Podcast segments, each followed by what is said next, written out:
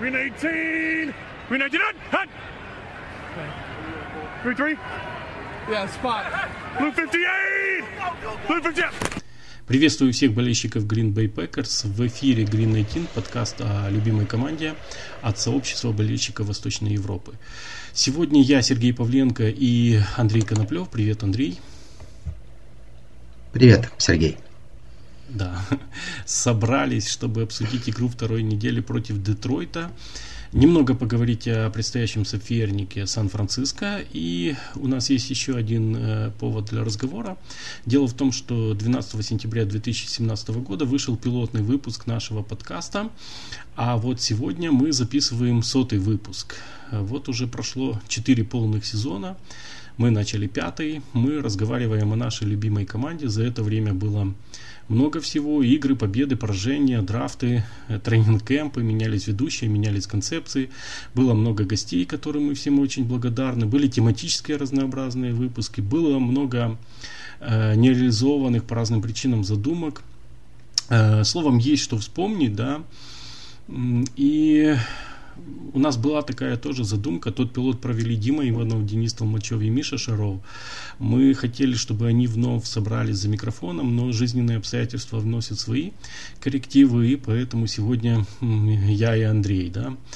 А, насколько я помню, Андрей, да, ты э, где-то присоединился к нам чуть-чуть попозже, но тоже участвовал в обсуждении концепции первых выпусков. Э, ты помнишь вообще, как Как все начиналось, или смутно? Ну, первый выпуск я помню. Я вообще прямо его такой, знаешь, очень-очень неожиданно. Все-таки я в первом выпуске не участвовал, а я просто их послушал, а подключился, наверное, я где-то через месяцев пять, если не ошибаюсь. То есть ты, ты не помнишь как... само обсуждение идеи и всего, что с этим связано, потому что, вот, например, я, но у меня тоже очень смутные воспоминания, но я помню, как мы искали ведущего, поскольку у каждого была некая боязнь микрофона и боязнь своего э, косноязычия, а потом Андрей Гордиенко предложил Диму Иванова, и мы договорились, Дима взял на себя вот эту ответственность, да, он был, поскольку он уже вел трансляции матчей Пэкерс, да, у него был опыт. Помню, как мы выбирали название для подкаста и чуть не перессорились уже на этом этапе. И хочу сказать, что тогда Green девятнадцать не было лучшим выбором, просто оно было самым нейтральным предложением, которое устроило всех. Вот, вот такие какие-то очень смутные, кажется, так давно это было, очень смутные воспоминания. Вот. Ну, я хотел бы сказать, что личные... Нет, очень, очень было э, в начале первого выпуска с Димой Ивановым все-таки было э, гораздо спокойней. В нем чувствуется все-таки, что у него есть опыт. И вот он ведет подкаст, он его ведет на соответствующей скорости, и ты под него подстраиваешься, и он подкаст получается более компактным, более быстрым. И ты как бы постепенно учишься. Вот это все-таки, когда у тебя соведущий, ну, настолько опытный человек. Привет, Дима. Это как бы очень сильно помогает. Поэтому я думаю, что все первые выпуски, надо сказать большое спасибо Диме Иванову, потому что, ну, мы все, наверное, учились у него разговаривать в микрофон. Да. Еще такой один вопрос перед тем, как мы перейдем к обсуждению игры. Вот какие эпизоды или моменты вот у тебя, да, больше всего запомнились за эти сто выпусков? Вот что ты помнишь или из своего личного, или там из, ну, какие-то курьезные, а себя хвалить, какие-то интересные моменты? Себя, себя можно хвалить? Можешь, ну, да. Самый запоминающийся, вот мое, да, это когда я за месяц до рынка предсказал подписание Смитов. Подкасте. Да, да, я помню. Вот я это прекрасно вот помню. Такое, да, вот да, это да, вот это воспоминание, было. Что для меня вот это было прям такое. Я такой бам! Вот это да. И, да. блин, что, я, знаешь, еще такой подкаст, если не ошибаюсь, позапрошлогодний, что ли, подкаст перед драфтом. Что-то мы обсуждали без меня. Это ты был, а, Денис, и тоже какой-то прогноз, который вы выдали. Я его просто переслушал в этом году, перед драфтом этого года. И там прям про, про выбор Лава, что-то такое с Роджерсом. Я сейчас уже не помню, но просто мне такое в этом году, когда пере, переслушивал весной, и прям такой щелчок, там, бум, неужто прям то разложили, до всех этих еще перипетий с Роджерсом, и при такой подумал, надо же, как попали в точку. Ну, видишь, мы тоже учились, как бы я, если себя вспомнить, да, когда тогда начинали. Хотя я тоже не, не брал участие в первых выпусках, я потом присоединился, но я был в, ре, в редакторской компании. Это казалось такой наивный, сейчас как-то все, все совершенно по-другому, и такие вот попадания, о котором ты говоришь, это, наверное, тоже приходит с опытом. Но знаешь, что мне больше всего запомнилось? Мне запомнились беседы с парнями, частично. Но многие из них, во многих из них я участвовал вживую, да, которые посетили матчи Green Bay. И в самом Green Bay, и, и в Миннесоте был у нас болельщик, да, который там а работал на матче э, на Лэмбо, с Миннесоты ехал. И Дима Габефан, который на Фоксборо ездил, да. И особенно мне очень пон... запомнился выпуск с Димой Солодовым о зале славы и Крамере. Вот это, это, ну, и нужно сказать, да, вот тоже, что каждый гость оставлял какое-то такое свое, пусть это болельщик нашей команды или там болельщик соперников мы приглашали, оставлял свое какое-то там, ну, своеобразие, что ли, как-то раскрашивал этот подкаст, и, может быть, мы вернемся к этой практике. Вот. Слушай, ну и еще очень забыли, ты себя не похвалил, но ведь пятиминутка историческая, это же прям была трейдмарк подкаста, и помнишь, если не ошибаюсь, в позапрошлом сезоне, когда у нас приглашенные гости читали исторические справки. Да, были, да, девушки у нас были, и, и парни были. Да, да, и это было, может быть, даже надо возобновить, потому что очень часто нам пишут, что было бы неплохо. Наверное, это все-таки, ну, мы понимаем, что очень много времени занимает, но хотя бы раз в квартал выдавать...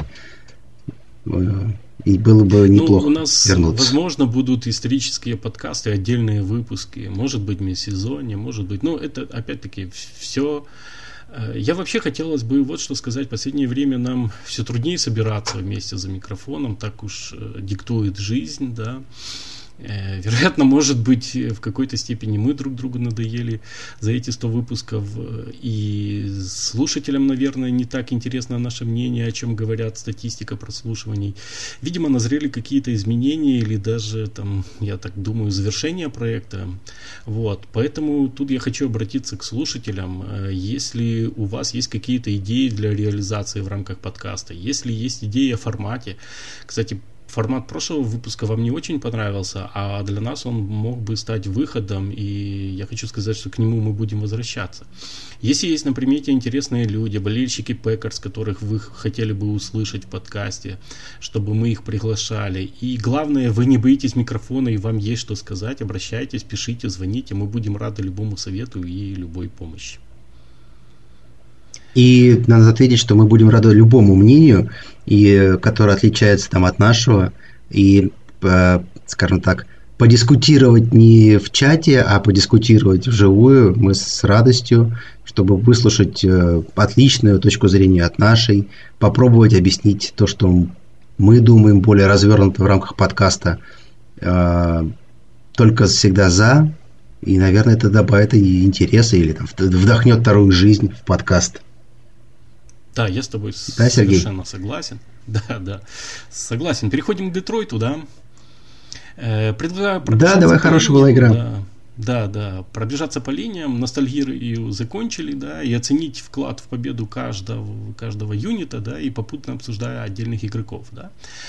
Ты, наверное, со мной согласишься, что решающую роль в победе э, обеспечила нам выносная игра и, конечно же, перформанс Аарона Джонса. Да? Хотя вот если взглянуть на цифры, на статистику, то м- не такая она уж и выдающаяся. Всего девяносто шесть ярдов за тридцать шесть попыток и три и один в среднем за попытку. Да? Если убрать последние на колено, то там получится три и семь. Но вот самый длинный вынос у нас всего лишь на девять ярдов, а за две игры у Green Bay не было ни одного забега даже на десять ярдов, да? Поэтому есть место для улучшения. Ну и вот скажи, почему цифры, э, то, что мы видим, вот этой перформансы Джонса, да, и цифры не совпадают. И согласен ли ты с моим утверждением, что выносная игра в данном случае была залогом нашего успеха? Я бы сказал, что не то, что прям выносная игра, а скорее вот игра всей команде на блоках. То есть даже не линии, а, а тайтендов, ресиверов, потому что если посмотреть вот эти тачдауны на, на пасе Джонса, то по большому счету вся команда участвовала в этой комбинации. То есть мы, вер... мы вот опять возобновили прошлогодний сезон, даже сезон двухлетней давности, и по большому счету ничего сверх, сверхъестественно не происходит, но мы просто уверенно набираем там свои восемь ярдов, да, восемь-десять ярдов, э, очень спокойно отвечаем там э, тачдауном-тачдауном и просто ждем ошибки соперника. Ну, это проходит, если мы играем против относительно несильных соперников, таких как Детройт.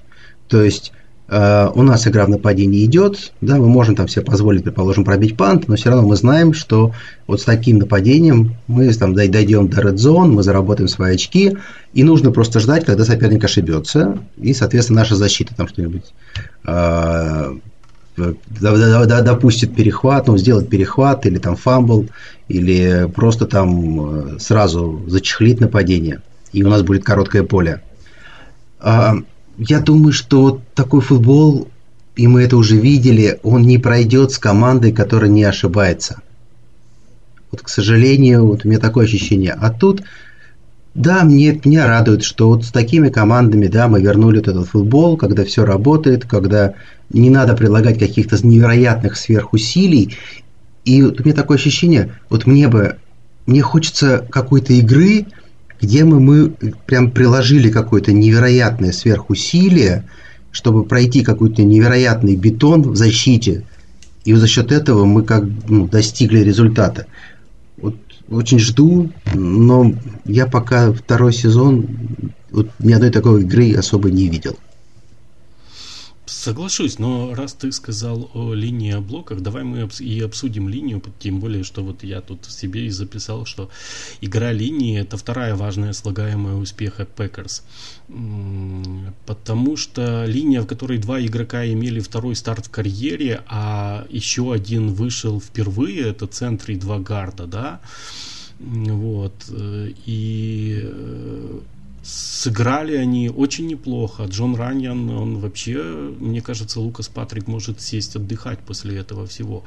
И линия Packers пятая в лиге по выигранным единоборствам на пас-блоке и одиннадцатая по этому же показателю на ран-блоке. Хотелось бы отметить еще, э, ну, Дженкинса даже неудобно как-то вспоминать, но вот Билли Тернер, э, несмотря на вот первый проигрыш с Орлеаном, но и там у него была неплохая игра, и сейчас. Линия справилась, но с другой стороны пропустили три сека на своего квотербека. По одному прошло через Дженкинса, Раньяна и Ройса Ньюмана. Вот. Как минимум в первом Аарон был виноват, потому что он задержал мячик. Вот. А ш... Как тебе вот э, линия наша, наши молодые игроки? Что ты об этом скажешь? Ну, радует, конечно. То есть э, очень быстро... ну, не знаю, задрафтовали, воспитали, но э, Раньяна скорее мы воспитали, то есть два года подводили парня, да, там набрали, там, если не ошибаюсь, в прошлом году мы трех взяли, линейных, из трех там выделили Райана в, в практис его, потом добавили в основной ростер, он несколько раз выходил на замену, то есть его вели-вели-вели-вели, вот сейчас его довели до старта, да, я не уверен, на самом деле, я не готов говорить, но потенциально это, конечно, там, ну, стартер, может быть, через год. Соглашусь. Я, не, не будь, да, это не будет удивительно. Молодые ребята тоже, понятно, что им тяжеловато, но все это очень как бы оптимистично смотрится. То, что есть замена, то, что тренерский штаб работает. Вот, по большому счету, все-таки мы за два года потеряли двух стартеров и, ну, не, скажем так, не самых последних в лиге ребят, и оперативно нашли замену. Учитывая, да, что там через уже четыре игры, через четыре игры вернется э, Бахтиари, и тогда сразу как бы линия э, трансформируется, соответственно, мы сразу получим Дженкинса на позиции гарда, да, гораздо более уверенно там смотрится Баха левый тэкл. Э, не знаю, наверное, все-таки Тернер останется правым. Кто будет играть правого гарда, вопрос.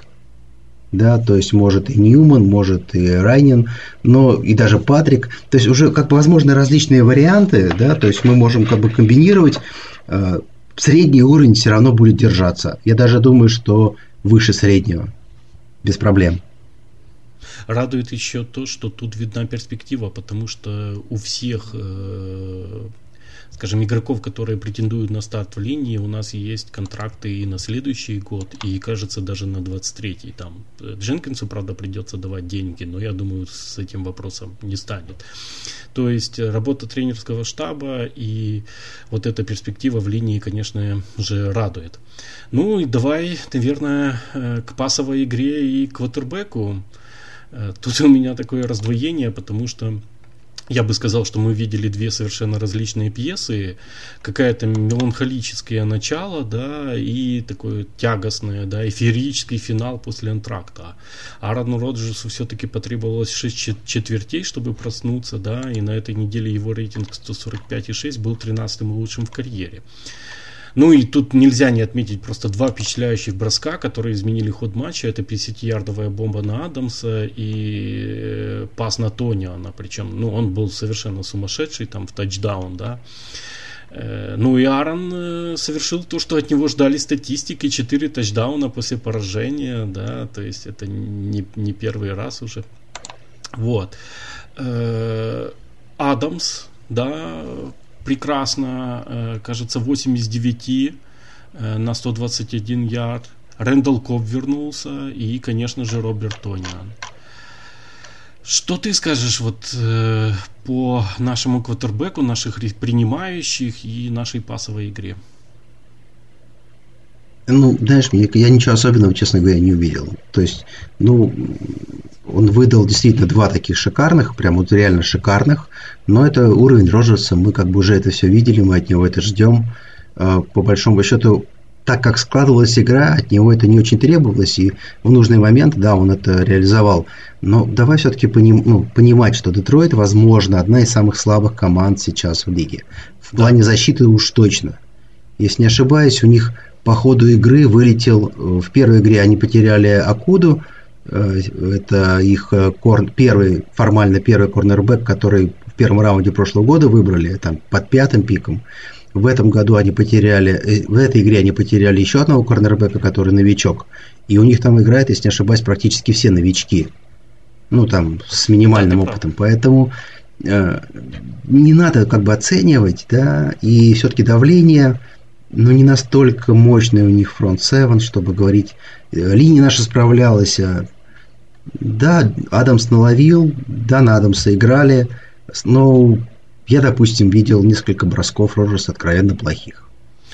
Ну, прям плохие. Они были, они были на МВС, было несколько. Да почти все три на МВС, а там вины скорее принимающего меньше, чем неточность Аарона, я бы так сказал. Поэтому я вот это немножко сказал, я это, да, связываю, что, во-первых, там э, э, хорошо, что так все прошло, да, я, опять же, на прошлой неделе говорил, что тут надо навести порядок сначала в голове, и, видимо, постепенно там в голове, ну, порядок образуется, и, наверное, все-таки для Роджерса в его возрасте важно, ну, вообще не допускать каких-то либо вот пропусков тренировочного процесса. То есть ты не можешь себе позволить расслабляться. То есть ты должен там постоянно за собой следить. А в этом году он поменял, знаем причину, да. А, я думаю, что вот это там, может быть, там месяца тренировок ему, мне кажется, не хватило, чтобы вкатиться в сезон. То, что по, по сезону он это быстро все нагонит, я в этом не очень, ну, не сомневаюсь. Я думаю, что постепенно мы будем видеть это улучшение игры. Но пока он не идеален абсолютно. Да, смотри, да, я, даже, я даже написал Андрею, вот когда мы смотрели футбол, у нас два было в редакторском чате, я и он, я и написал, что мы выносом-то скрываем неуверенность Аарона. Знаешь, что я еще заметил?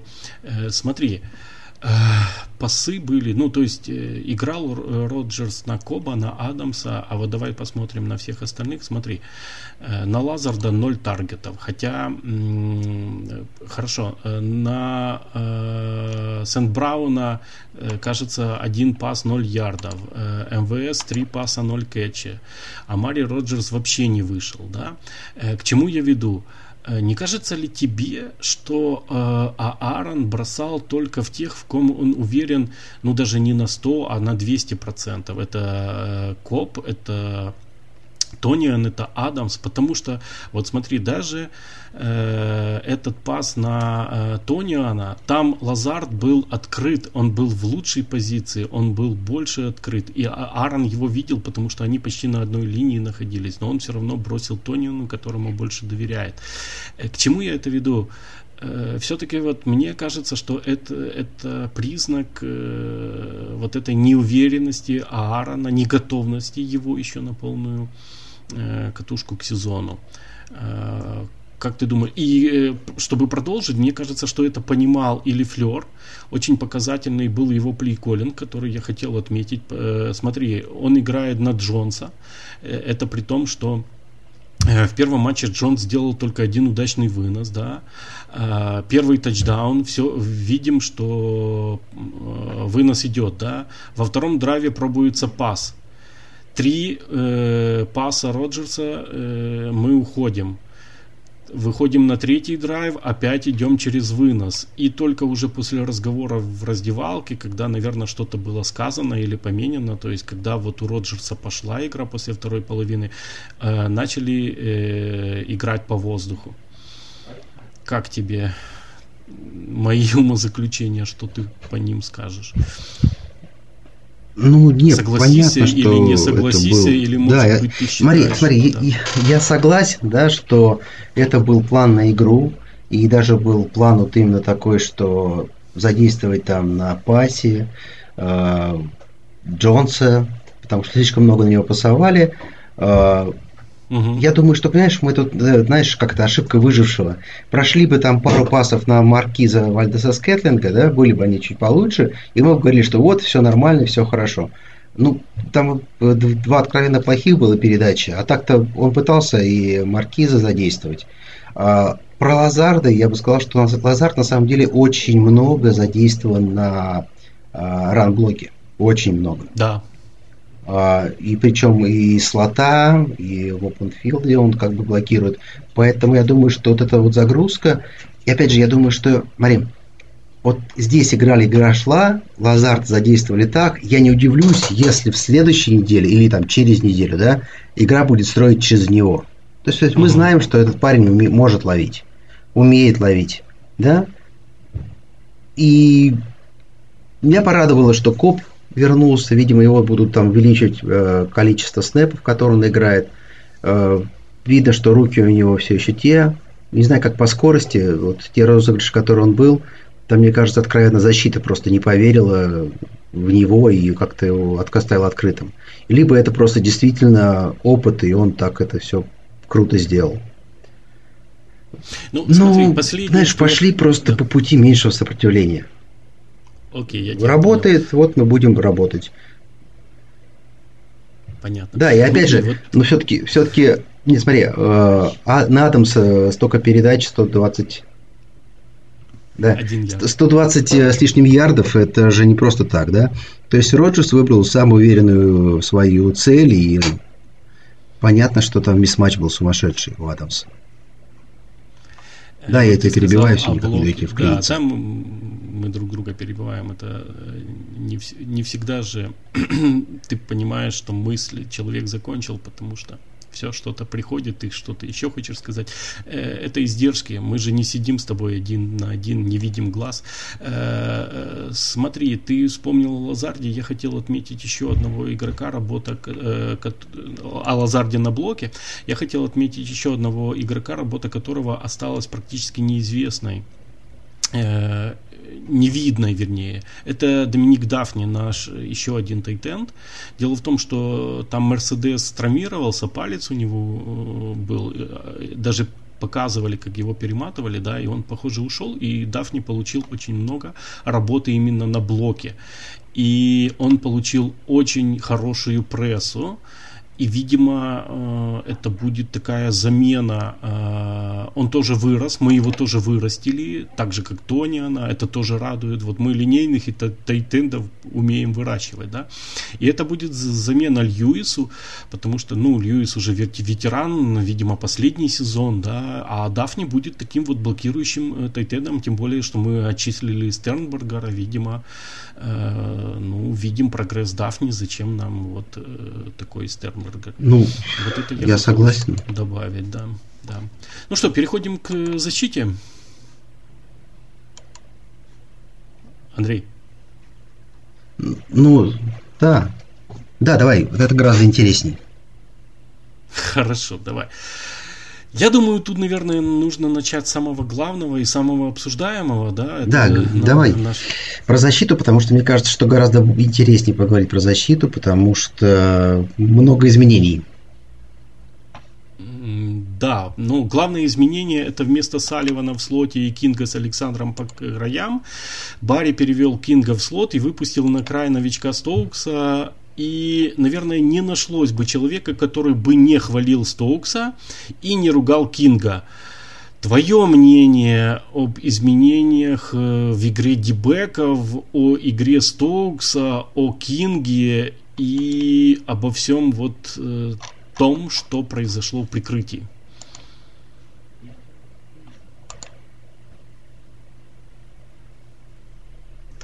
Ну, давай просто сказать, объясним, скорее всего, как мы понимаем, почему это произошло. Ну, это было уже видно в прошлом году, там, да, мы думали, что это просто травмы. А, видимо, Кинг не способен из-за того, что слишком много проигрывает скорости принимающим, играть на краю. Да, а скорость линейная в слоте мы посмотрим, но, но в плане Кинга, скорее всего, она не будет так критично а, на него влиять. Поэтому его попробуют, попробуют. Но вот даже первый там его э, снэп, ну, когда он там встал, э, сразу закончился тачдауном, и там двоякая ситуация, не совсем понятно, то ли Стокс, да, должен был э, принять игрока и вести его в край, либо они должны были перекрестить траекторию и каждый своего игрока дальше прослеживать. То есть, видимо, это отладится. Посмотрим, посмотрим, но вполне возможно, что, ну, это будет э, не, не так провально, как на краю. Потому что вот в плане теклинга Кинг у меня как бы никогда особых вот нареканий не было к нему. То есть теклит там вполне неплохо. И по своим габаритам, по росту он, наверное, сможет играть против высоких тайтендов, которые чаще всего все-таки из слота играют. А по Стоксу, э, ну, в целом очень положительно, конечно. Как он тебе? Ну, э, конечно, ну, понимаешь, я о нем рассказывал э, в выпуске про драфт. Я уже тогда заметил его сильные и слабые стороны. Ну, не выбирают игрока в первом раунде, чтобы гноить его на скамейке. Вот. Или там готовить. Понятно было, что он берется на замену Кинга, понятно, что он берется на вырост, понятно было, что мы нашли очередную жемчужину где-то глубоко, потому что он котировался достаточно низко, мы его вытянули, высоко взяли по сравнению с его драфтом, драфт-прогнозом, да, драфт-ревью. Ну, пока по одному матчу говорить... То есть я увидел, что он теряет игрока, это то, что было написано у него. Но за счет скорости он как бы догоняет и исправляет свои ошибки. То есть позиционно он все-таки еще теряется. Но это тоже приходит с опытом.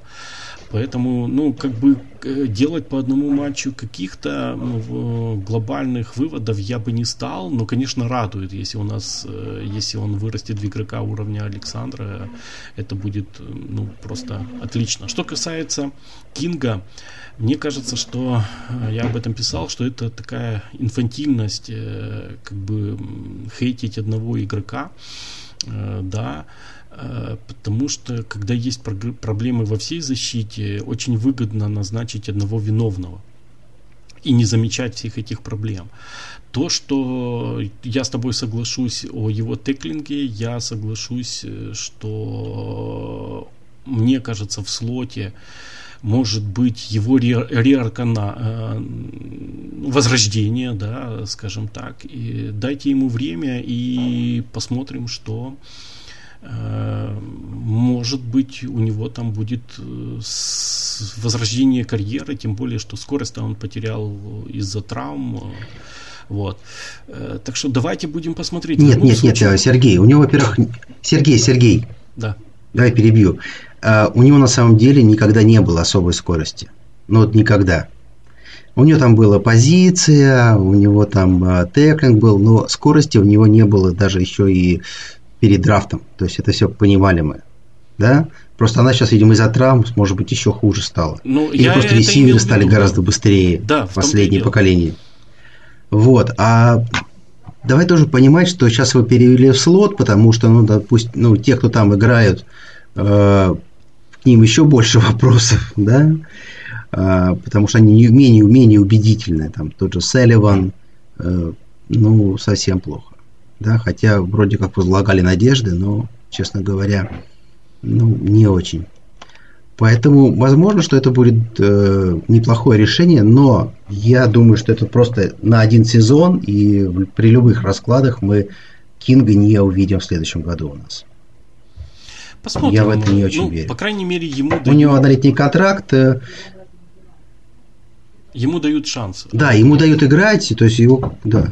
Да, шансы дают. То есть нельзя сказать, что вот кто-то в него там не верит. Да? То есть ему пока что еще доверяют, и пробуют найти ему место, потому что все равно игрок достаточно опытный. Игрок, давай не забывать, все-таки два года назад он играл а, на другой стороне от Александера и показывал вполне приличную игру. Ну, вполне приличную игру. А, да, это было не топ.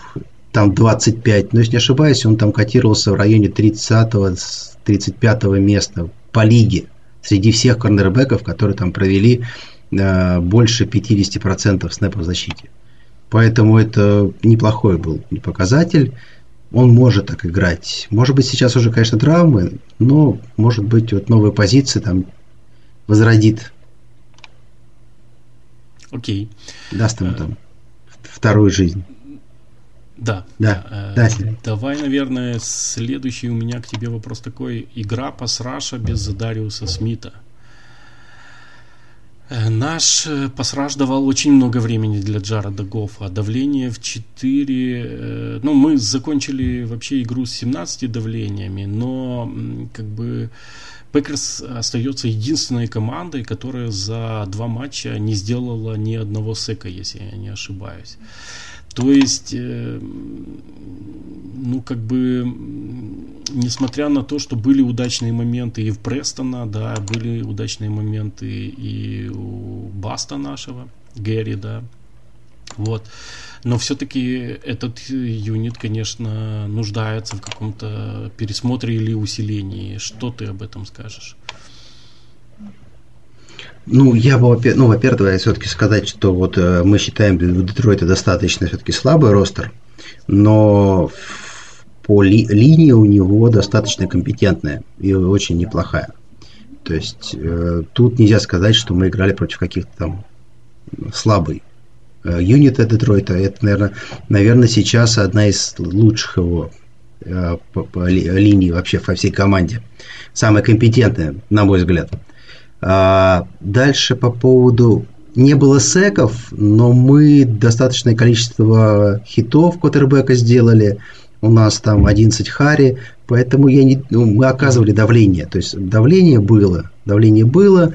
Кенни Кларк провел хорошую игру, мне понравилось. Да, то есть прям видно, что э, отрабатывает свой контракт очень неплохо. Престон Смит, ну, скажем так, показал что-то из две тысячи девятнадцатого года.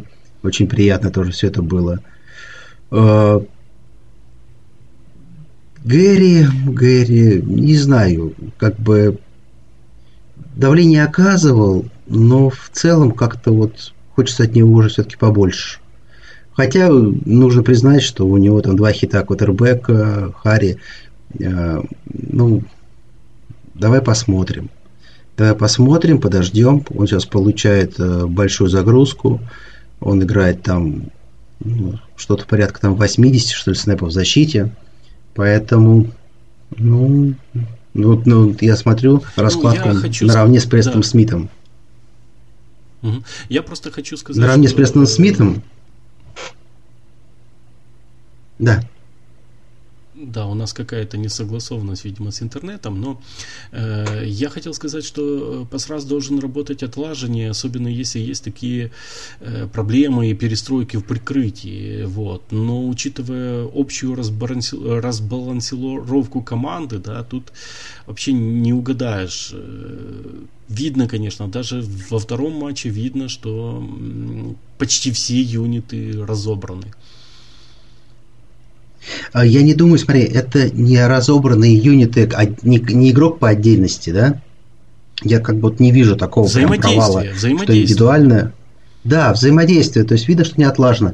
На самом деле мы тоже должны же понимать, что э, вот вроде летний лагерь, но количество тренировок в летнем лагере, оно очень-очень ограничено. То есть э, то, что было открыто там первые две недели, там в основном занимались э, отработкой теклинга, то есть вот то, что сегодня было в канале, информация, да, действительно, мы видим, что мы, в принципе, стали, ну, получше теклить, да, то есть мистеклов э, явно меньше. Возможно, что если какой-то аспект игры прокачали, да, то за счет чего? Просто время на подготовку вот именно теклинга было занято, ну, сказать, так поставили это в первоочередную задачу, да, э, потратили время, там, лишних, там, несколько тренировок на отработку теклов, за счет того, что взаимодействие отложили на потом. Поэтому давай подождем. Я думаю, что здесь уместно сказать, что нужно подождать. Причем я бы подождал бы там, когда вернется Смит, то есть это минимум уже еще две игры. И вот когда вернется Смит, еще бы игру посмотрел бы. И вот, наверное, через четыре игры можно к этой теме вернуться. То есть удалось ли наладить это взаимодействие? Увидим ли мы прогресс? Если прогресса не будет, то да, надо как бы уже там, не знаю, рвать волосы, посыпать голову пеплом. А пока давайте просто каждую игру смотреть, смотреть, что поменялось, как изменилось взаимодействие, какие-то, может быть, новые там ходы, или что-то стали делать более слаженно, быстрее. Вот я вот этого жду. Вот мне хотелось бы вот это увидеть в будущем. В будущем, это я имею в виду, в следующих там четырех играх. Я тебя понял. Смотри, давай тогда, ну, наверное, нужно все-таки упомянуть перформанс Кэмпбелла, да, его перехват и в целом его теклинг. Это наш внутренний лайнбекер, да. И тут я хотел, наверное, как бы подытожить и сказать такие вещи, кого бы ты еще отметил, как позитивно, так и негативно, и какие тенденции тоже в игре защиты ты отметил бы как позитивные, так и негативные. Ну, давай я тебе помогу. Меня, например, удручает э, игра Кике. То есть он два матча совершенно незаметен, а мы прогресс от него ждали. Ну, мы ждали, да, он как бы получает достаточно большой объем, ждали прогресса, не знаю, с чем связано, потому что по прошлому году мне казалось, что это прям вот кандидат на прорыв, и что он рядом с, с Кларком будет прям, ну, расцветет. Да, это очень как бы неприятно. Неприятно, наверное, все-таки Салливан, потому что я думал, что мы что-то увидим, ну, хотя бы вот... второго сейфити такого, который в паре будет с Эвиджем играть, но тоже там не впечатлил, честно говоря. Э, ну, понимаешь, мне тоже тяжело, потому что, ну, видно, что это не сыгранное, не, защита не сыграна абсолютно. Соглашусь, соглашусь. То есть как бы видно какие-то виды наработки, пытается, ну, можно разглядеть определенный рисунок, но все это все это скрывается за ошибками, за недопониманием партнера, поэтому пока что говорить как бы тяжело. Ну, Без Смита, конечно, просел пас-раш, но я бы не сказал, что прям совсем-совсем прям развалилось все. И все-таки надо понимать, что мы половину игры отыграли и даже не подпустили на расстоянии филд-гола Детройт.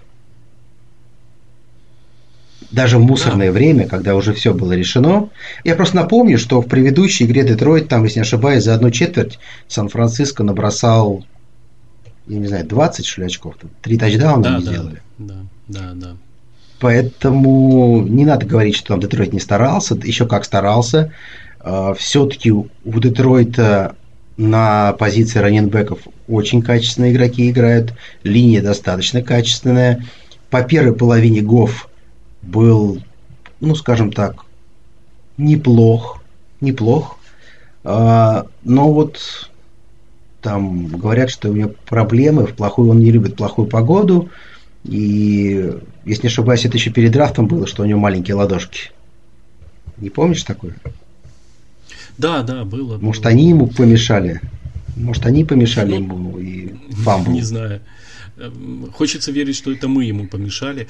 Э, слушай, ну там же они не реализовали вот этот четвертый даун, тоже переломный момент. Но на самом деле, если вот так под, подытоживать, да, то мне Детройт, э, я смотрел последнюю четверть Сан-Франциско и весь матч с нами. Ну, ты знаешь, впечатляет. Это не та команда, которую, как бы, казалось, вот она будет развалиться и будет только работать на первый пик. Я не верил в Дэна Кэмп... Денджер, кажется, его зовут, да, Кэмпбелла, ну, то есть их тренера, но мне кажется, что... То есть у него есть какой-то план, и он его реализовывает, какие-то проблески видны. Так что Детройт мне показался такой э, очень перспективной командой. Если они еще там подберут персонал, э, то, может быть, э, будет очень крепкая команда, с чем черт не шутит, да, как э, говорится. Нет, ну смотри, все-таки у них персонал в защите сейчас... Особенно в линии секондари слабый, но откровенно слабый. Ну правильно. Тяжело, да. тяжело. Да, нет, тяжело строить игру, когда ты, ну, у тебя нету уверенности, что ты можешь, там, не знаю, два подряд э, драйва в защите отстоять на ноль. По большому счету они все-таки пускают очень многое. Ну, очень. Тут э, тяжело. А нападение, да, но у них, понимаешь, еще предыдущие года они плохие исполнители. Они вроде бы отпустили там своих ресиверов, да. Но пришли там молодые ребята, играют, в принципе, вполне неплохо.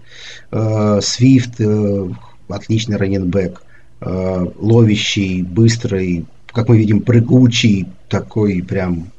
Наверное, в более выстроенном нападении он был бы звездой лиги, мне, мне кажется, вот ощущение такое. Но тут надо делать скидку, все-таки...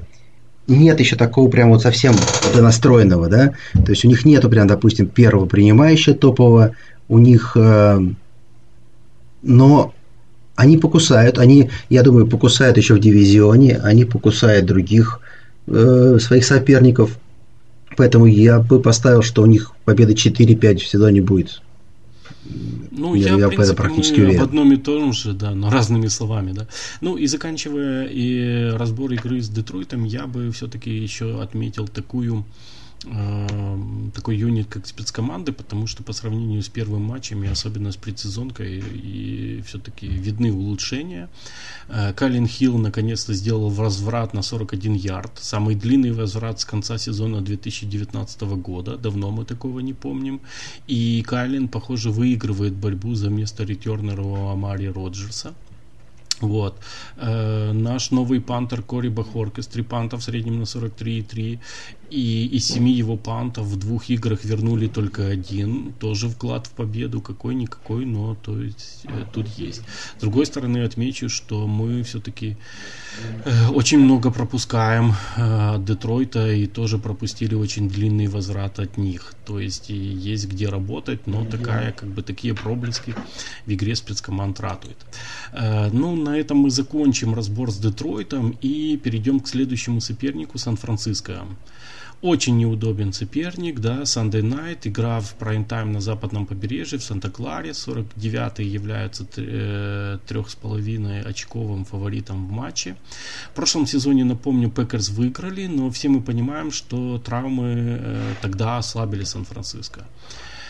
Ну, Андрей, что мы можем противоставить зубодробительной обороне и рашу сорок девятых, да, и нападение у них тоже не самое плохое, то есть сбалансированная достаточно команда, если они будут здоровы.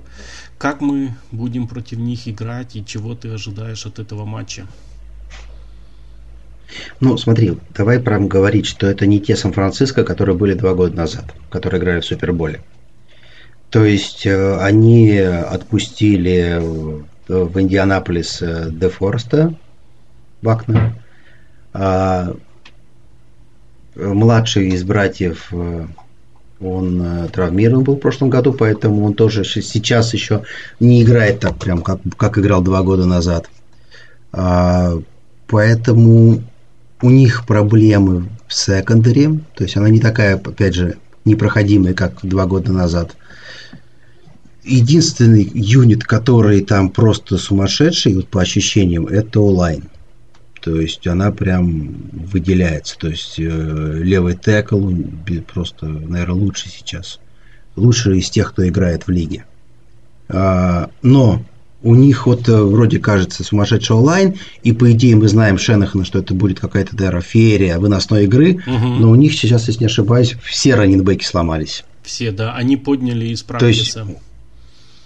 То есть у них, да, они мы, из практиса мы, подняли. Мы не, и кого-то подписали. Мы даже не знаем, кто, кто из них будет играть. Но э, я хочу тебе напомнить игру двухлетней давности, да, когда у них какой? Третий или четвертый ресивер наносил нам сколько там, я не помню уже.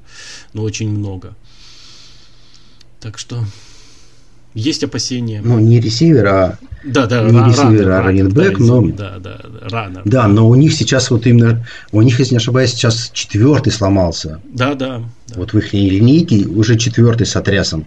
Поэтому у них там прям реально парень из... из даже второй из практиса у них, если не ошибаюсь, сейчас вот как бы на очереди выйти в старте. Поэтому вообще непонятно, что ожидать. Да, насколько он там сможет себя проявить. Это... неизвестная. И у них проблемы с, э, с Аюком, что-то там не так. Все фэнтези-игроки хватаются за голову, ругают Шэнахана, который решил устроить, э, там, не знаю, программу перевоспитания, что ли. Э, тут новичок прошлогодний, который себя впечатлил, да, ресивер. Я об этом не знал. Ну, пока... ну, я Аюка знаю, но то, что у него проблемы, я не знал, да. А, не знал? Не я знал. Тебе могу, в принципе, рассказать. Там... Там так после первой игры, когда все там ждали, ждали, ждали, ждали, если не ошибаюсь, в него ни разу в сторону не бросили. И он посадил его на лавку, и после игры там на вопрос журналистов Шэнахан высказался в духе, что надо бы ему повзрослеть и там типа стать более серьезным и т.д. т.п. И вот в прошлой игре в него два раза бросили, у него одна передача на шесть ярдов. Ну там все не, сыграли не очень хорошо. Но вот... Видимо, какая-то там воспитательная работа с ним ведется. Либо он не в очень хорошей форме подошел к лагерю, может быть, в лагере там спустя рукава работал. Но вот не все в порядке там. И в нападении тоже, и в принимающей. И... Ну и удивительно для меня, они играют все-таки еще с Джимми Гарополо. Ну, для меня это не удивительно, мне кажется... То есть я как-то к, к этому набору квотербеков этого года я очень новичков, да, я очень осторожно отношусь, поэтому мне кажется, удивительного тут мало. Все-таки ставка на Джимми, они знают, что от него ожидать. Ну, понимаешь, я бы допустил, что вот, ну, Чикаго, да, хотя тоже там спорное, но Чикаго пока им просто взял, ну, по большому счету, упал. Они немножко поднялись, им упал в руки квотербэк, там, который котировался высоко. Ну, они посмотрели, у них может быть там какой-то... Но Сан-Франциско они отдали, чтобы подняться, сумасшедший драфт-капитал. Да, да, да? Соглашусь. Поднялись, взяли игрока, и вот э, совсем непонятно. Либо он действительно настолько сырой, что еще не готов выходить и играть постоянно, и такая точка зрения тоже после пресизона особенно есть... Потому что он иногда выдавал какие-то безумные сумасшедшие броски, но процент э, комплитов у него очень невысокий. Э, играть через Гарополо, ну, мы же все понимаем, да, мы знаем, что из себя представляет э, э, Гарополо. Это прям вот типично, там в соседнем подкасте ребята часто говорили, что это очень похоже там, на, на Тоттенхэм. То есть, э, и... говном никогда не был и ни, ничего никогда не выигрывал. Ну, вот так вот, да, то есть, ну, да, он не опустится ниже там какого-то, хотя и может опускаться, у него были игры, где прям было совсем плохо, но, скорее всего, совсем э, прям безумный перехват он бросать не будет, но и сумасшедшую игру от него уже, наверное, никто не ждет. Возможно, хорошо, но смотри, ты, ты так осторожно обходишь, ты думаешь, что... их линия и их пасраж не будет серьезным препятствием для нашей линии, нашего нападения? Будет, это, наверное, будет посерьезнее, может быть, чем Детройт, но это не будет настолько феерично, как два года назад, то есть, когда он просто уничтожал. То есть, угу. это было просто... сметал все на своем пути. То есть сейчас Эрик Арстед, ну, хорош, без вопросов. То есть это очень там. Но у него там, круто. Кажется, повреждения. Ни... Ну вот ты тоже, да. Ник Боса вроде бы сделал два сека в прошлой игре, да, вроде бы. Но вот он, знаешь, он как-то включается, но, видимо, не знаю, может быть, действительно физически еще не восстановился. То есть он выдает два, там, три плея безумных просто, действительно прям, но много времени проходит. Ну, просто не до конца готов, что ли, вот такое ощущение сложилось. Поэтому, ну, это не тот Ник Боса, который был два года назад. Вот пока, пока, пока, объективно. И он играет все-таки там, он лимитирован. То есть, он играет семьдесят-шестьдесят процентов снэпов, а не сто процентов. Смотри, у меня тут есть такая статистика, я ее специально под Сан-Франциско отложил, хотя мог э, при обсуждении там нашего нападения сказать. Э, смотри, за эти две игры, э, если Аарон Роджерс делает релиз быстрее, чем две с половиной секунды, у него восемьдесят шесть целых семь десятых процентов комплектов, четыре тачдауна, ноль перехватов, ноль секов. Но если Аарон Роджерс передерживает мяч, у него сразу сорок четыре процента комплектов, ноль тачдаунов, два перехвата и четыре сека. То есть э, то, что мы говорили два года назад, то, что мы говорили год назад, э, как играть против пас-раша, э, играть как э, Том Брейди, да, быстрый, короткий, быстрый релиз, короткий пас. Не кажется ли это, ну, что наши возьмут это на вооружение, или будет что-то другое придумано? Ну, я понимаю, что это очень трудно, но как вариант мы же все-таки делаем какие-то предположения, думаю, хотя и не являемся какими-то... С... Да, да. Смотри, а, ты же мы вначале с этого начали. У нас три, по большому счету, новичка в линии. Поэтому мы маскируем э, не неуверенность Роджерса, мы, маск, мы маскируем, э, мы даем нашу онлайн на самом деле не провалиться, даем возможность ей не провалиться. То есть мы, э, тренер, поним, тренерский штаб понимает, что эти ребята на самом деле не готовы держать конверт по четыре секунды. И... мы просто все это скатываемся к Роджерсу, там, к Роджерс, Роджерс, Роджерс, Роджерс, но на самом деле нужно понимать, что я думаю, что первопричина – это онлайн. Если бы онлайн держала пять секунд, я думаю, мы бы играли, может быть, и в длинные передачи.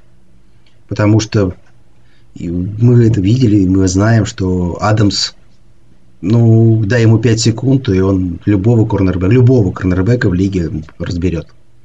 Дай четыре секунды Маркизу, и один в один на девятке он тоже, скорее всего, убежит. Опять же, там, наверное, от восемьдесят процентов корнербэков. Вопрос в том, что, скорее всего, мы не рассчитываем, что у нас, у Роджерса будет это время ждать. Поэтому вот играем вот так.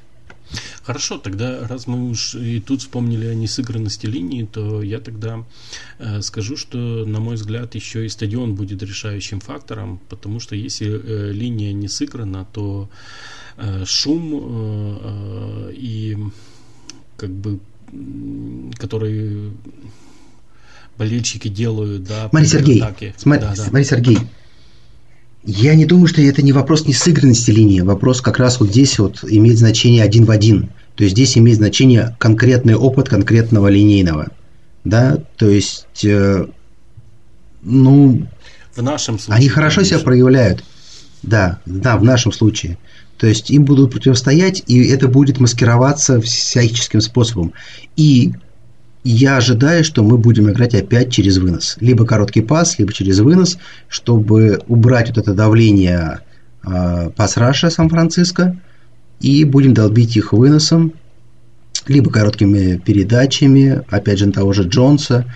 Возможно, возможно, кстати, подключим Хилла, потому что он очень... Мне он понравился по пресизону.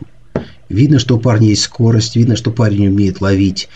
Я допускаю, что мы подключим Дилана, потому что, как оказалось, и мы это видели в игре с Детройтом, он тоже умеет ловить. Да, да. Но, а, он, но он над этим работал так, всю предсезонку и весь, ну, все межсезонье. Да, да. Я, то есть я говорю о том, что, скорее всего, допустим, если мы будем, там, не знаю, несколько передач подряд на Дилана, то мы можем удивить Сан-Франциско. То есть, в принципе, Можем. На этом то, то, что мы видели первую половину с Детройтом, мы продолжим приблизительно в таком же ключе играть из Сан-Франциско. Да, я ожидаю этого. Окей. Хорошо, Андрей, смотри, есть ли у тебя что добавить, что-то сможет, хочешь сказать нашим слушателям, и я думаю, что мы достаточно подробно прошлись по всему, поэтому я думаю, что пора заканчивать. Нет, ну мы давай обсудим, смотри, тоже хотел бы высказаться, потому что у меня на этой неделе была там в чате большая дискуссия.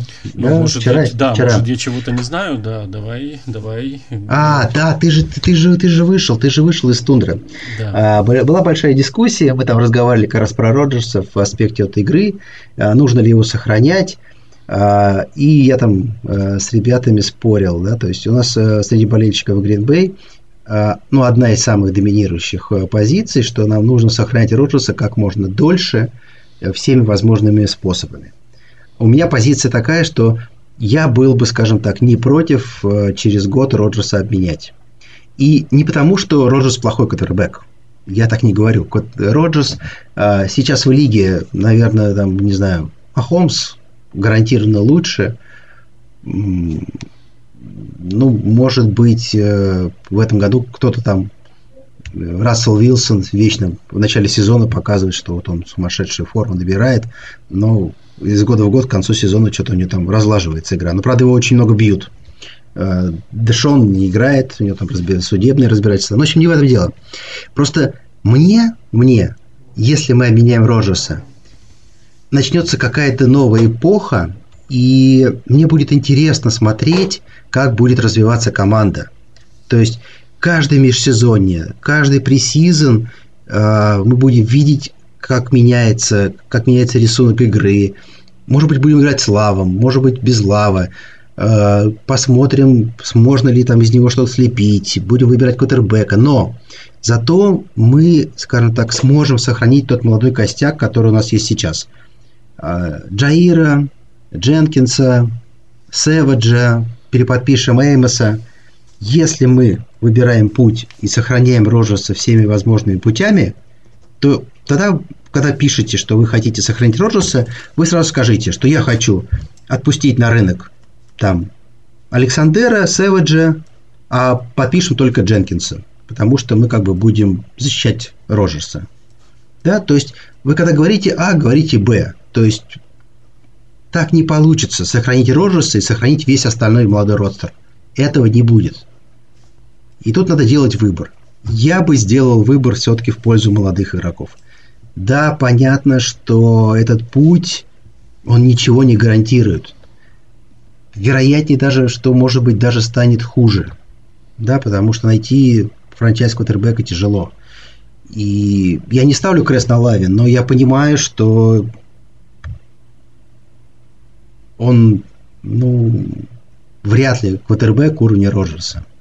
Но я верю, что с Лавом можно играть, что его можно окружить э, хорошим персоналом, что можно выстроить игру. И по большому счету, в ту игру, которую мы играем сейчас, вот прямо сейчас, вот даже сыграли с Детройтом, первую половину Лав посмотрелся точно так же, как Роджерс.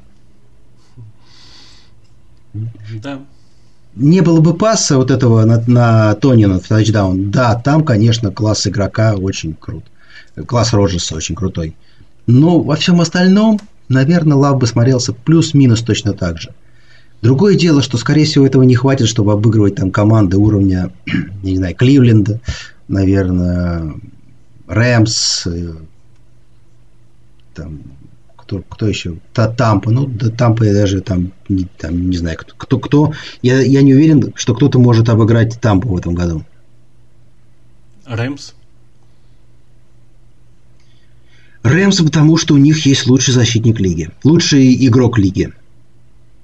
Да, пока он здоров, пока он в форме, они только за счет одного Аарона Дональда могут обыграть любую команду, потому что он может изменить все прям вот на каждом снэпе. То есть он может играть так, что просто у Тампы не будет возможности ничего сделать. Да, Андрей, ну, видишь, забавно у вас в чате. Если ты хочешь услышать мое мнение, то ты его знаешь. И я его озвучивал еще в подкасте по межсезонью, да, и неоднократно в нашем редакторском чате. Если выбирать Роджерс и пустота, или э, Роджерс, но мы сохраняем костяк, как ты сказал, а это понятно, что или-или, потому что нельзя сохранить. Вот для меня непонятно одно. Неужели наши слушатели не понимают, что, ну, все-таки футбол это не сокер, это не Барселона или Реал, которая может все скупить, и даже не баскетбол, где типа есть потолок, но ты можешь всегда заплатить на налог на роскошь. Тут все-таки есть потолок и есть определенные условия, которые жестко исполняются. Поэтому, конечно же, то есть я с тобой тут абсолютно солидарен. То, что ты сказал о Роджерсе, как мы будем выглядеть без Роджерса, знаешь, тут я перед сезоном был в подкасте у Короля Блондинов, ну там я как-то был совершенно не готов с температурой, но а, был какой-то вопрос от Короля, вот, мол, что вы будете делать без Роджерса, и как-то я как-то не сориентировался. Он меня спрашивает, ну все-таки вы готовы играть без Роджерса? А знаешь, я не смог. Говорю, да, мы с Лавом будем играть. А потом, когда подкаст закончился, я поймал себя на мысли, что я хотел сказать. Так а мы два года готовимся играть без Роджерса. Мы делаем эти последние два года все, чтобы меньше зависеть от Аарона, как мне кажется. Ну, это мое наблюдение. Поэтому и это э, второй такой ремарка. Ну и третья ремарка э, такая, что рано или поздно, но с Аароном все равно придется э, прощаться. И лучше э, проститься раньше и запомнить его, ну, в рассвете сил, а еще лучше с э, призом Ломбарди, да, чем э, видеть его разваливающимся, как э, Пейтон. Вот это мои такие размышления на ваш спор э, в чате Восточной Тундры. Э, если есть что возразить, добавить, давай и будем закругляться, потому что мы уже час разговариваем.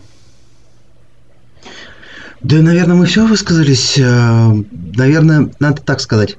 Было бы неплохо, если бы слушатели нам бы написали потом в комментариях подкасту, о чем они хотели бы еще нас послушать, потому что, наверное, можно задать более профессиональные какие-то вопросы. Мы надеемся, что Дима Иванов все-таки на следующий подкаст придет и более профессионально ответит, потому что, как я понял, фидбэк от прошлого подкаста, вот его часть была, наверное, самая такая более профессиональная и более подробная, и не, не против ему бы больше вопросов задавать. Да, да. Спасибо, кто нас послушает. Спасибо всем, кто порадуется за нас, за наш сотый выпуск. Спасибо еще раз хочу сказать всем людям, которые были причастны к созданию подкаста, которые приходили к нам, всем гостям, всем соведущим, всем, кто помогал, всем-всем-всем, всем, кто слушал, всем, кто делал донаты. Кстати, нас можно поблагодарить.